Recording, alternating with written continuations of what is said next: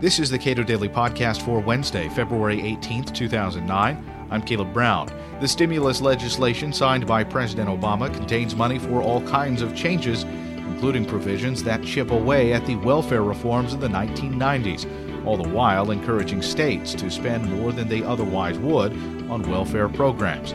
So says Cato Institute senior fellow Michael Tanner. One of the keys behind welfare reform was the idea that they were going to stop the individual entitlement to welfare and the idea that the more people who signed up for welfare, the more money states got.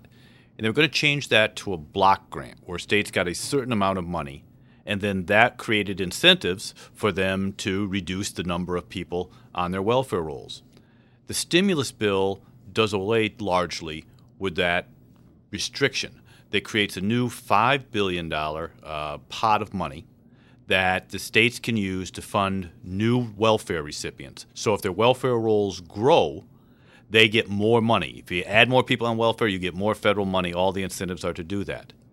Even worse, it doesn't matter why those new recipients are going on welfare, whether it's because your state has a high unemployment rate or some the economic crisis is worse in your state you can add people to your welfare rolls simply by reducing the welfare restrictions you used to have under welfare reform. If you change your time limit from two years to five, if you do away with your work requirements, that means you'll have more people on your welfare rolls, and the feds will give you more money. Again, all the incentives are in the wrong direction.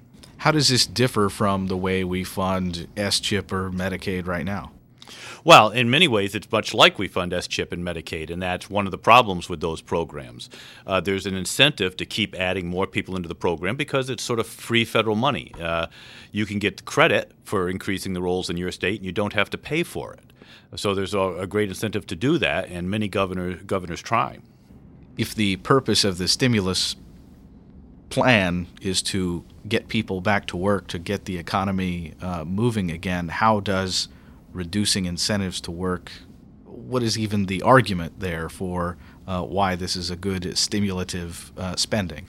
Well, this certainly has nothing to do with stimulus. Uh, and I think the authors admit that. The, the idea is that in addition to stimulus, in the stimulus bill, they were supposed to try and find ways to ameliorate the pain uh, of the recession, and that it was unfair to require people to look for work when unemployment's high, things uh, of that nature. Uh, but we haven't seen increasing welfare rolls in a lot of states. Been, uh, in fact, there's a big story in the New York Times uh, that so far, at least, uh, people who are staying in work uh, rather than going back on welfare. That was a good thing, but somehow people who've never liked welfare reform have seen it as a bad thing. So, where does Barack Obama stand on the reforms of the, the mid 90s? Well, that's a good question. It, largely seems to depend on uh, what his political constituency is. Back when he was a state senator and he was representing inner city Chicago, he was very critical of the welfare reform. Uh, was passed by Bill Clinton. He, uh, he came out against it. Then, when he was running for president, he said that he's changed his mind. He now thinks it did a lot of good. He would support it today. And yet, now he accepted these provisions in the in the final bill. Now, in fairness, I don't think this was something that he particularly pushed. This was pushed in by the left wing of the Democratic Party in Congress, but he certainly didn't fight to take it out. Do these make permanent changes to the way that the federal government funds state welfare? Now, this this is this is a, a temporary measure uh, in theory. This additional pool of money, uh, this five billion dollars, uh, will eventually expire, and states could go could go back. Uh, this is not the complete end of welfare reform. They haven't repealed the 90 uh, the 96 act but what they've done is chip away at the foundations and the very idea uh, that you were supposed to try to hold down your rolls as a state rather than increase them particularly when you take this into context of all the other welfare spending in this bill. There's money for Medicaid in this bill. There's money for the Women, Infant, and Children Nutrition Plan. There's a huge increase, about a 14% increase in food stamp spending.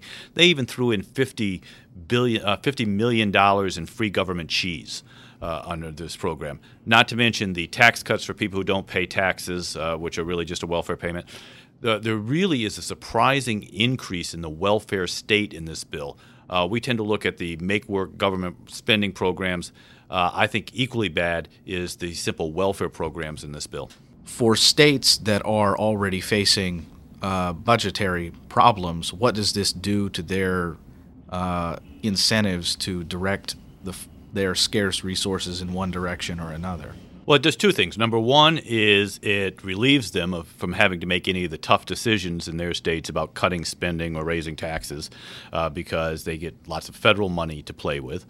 And second, uh, they can maximize their bang for the buck by putting money into welfare programs as opposed to, say, job creation programs.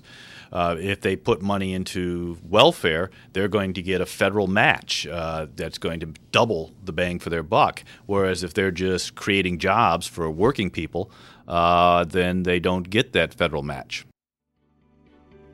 Michael Tanner is a senior fellow at the Cato Institute. You can read his most recent New York Post op ed on stimulus and welfare at cato.org.